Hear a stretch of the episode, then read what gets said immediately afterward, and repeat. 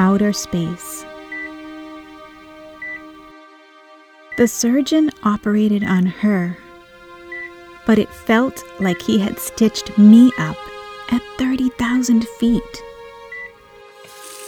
I stumbled out of my seat into the bathroom and tried to breathe. When I looked into the mirror, all I could see was the world was not as wide open as it used to be. I struggled to breathe. Now, I try not to hurry into worry, but my brain has disdain for wisdom. So death gets a whiff of my breath, and again, I struggle to breathe. Time is not a friend of mine.